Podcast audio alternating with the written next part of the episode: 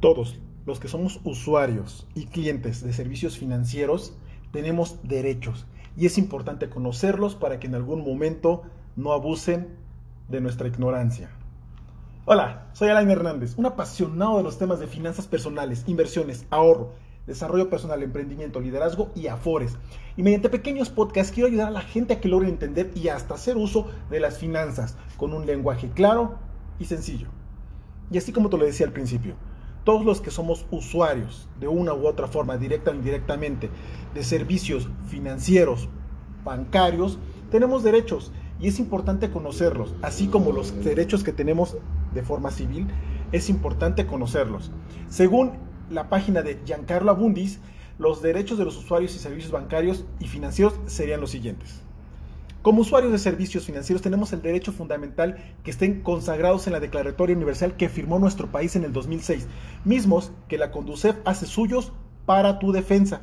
La Declaración Universal de Derechos de los Usuarios de Servicios Financieros y Bancarios recoge los derechos básicos, bancarios y financieros que todos los usuarios deberían tener en cualquier país del mundo.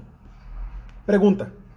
Antes de contratar un producto o servicio, exige conocer plenamente sus características, los efectos y riesgos que implica, sus costos, comisiones e intereses, así como las responsabilidades que adquieres. Pide claridad.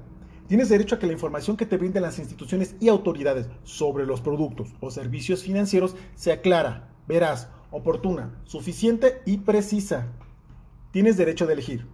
Antes de, antes de decidirte por un producto o servicio, puedes comparar el que más se apegue a tus necesidades y contratarlo con las instituciones de tu preferencia, sin ninguna discriminación, siempre y cuando cumplas con los requisitos aplicables. Comprobación. Tienes derecho a obtener de la institución financiera, al momento de la firma, un ejemplar de todos los documentos y contratos firmados y, durante su vigencia, a recibir la documentación que compruebe movimientos como estados de cuenta y comprobantes de cargo. La eficiencia. Es otro derecho. Puedes exigir las mejores condiciones disponibles de eficiencia y buen trato. La discreción. Es otra de las garantías fundamentales del usuario. Las institucio- la institución está obligada a guardar el secreto financiero y tus datos personales. También tienes el derecho a no ser privado de tu libertad por la simple falta de pago de adeudos contraídos con instituciones financieras, ni ser molestado sin previo proceso judicial alguno. La atención oportuna, digna y respetuosa de las unidades especializadas o de cualquier punto de atención a clientes de las instituciones financieras en la asesoría, orientación, aclaración y rectificaciones que solicites es otro de tus derechos. Reclama y recibe pronta respuesta ante cualquier falla en el servicio y cuando esto implique la objeción de cargos, exige que se, que se suspenda el cobro hasta que no haya sido aclarado todo. Finalmente, tienes el derecho a la protección y defensa de tus intereses. Recuerda, en caso de que tus derechos no sean respetados por alguna institución de servicios financieros, acude a la CONDUSEF para que una vez cubiertos los requisitos de procedencia legal y económica, hagan valer tus derechos ante los tribunales competentes.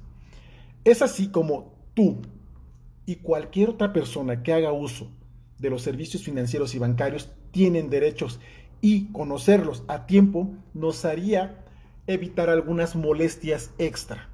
Así es que te invito a que sigas aprendiendo sobre tus derechos y obviamente también tus obligaciones para que no seas una víctima de algunos abusivos, ya sean instituciones o algunos servicios que te andan ofreciendo por redes sociales o telecomunicaciones.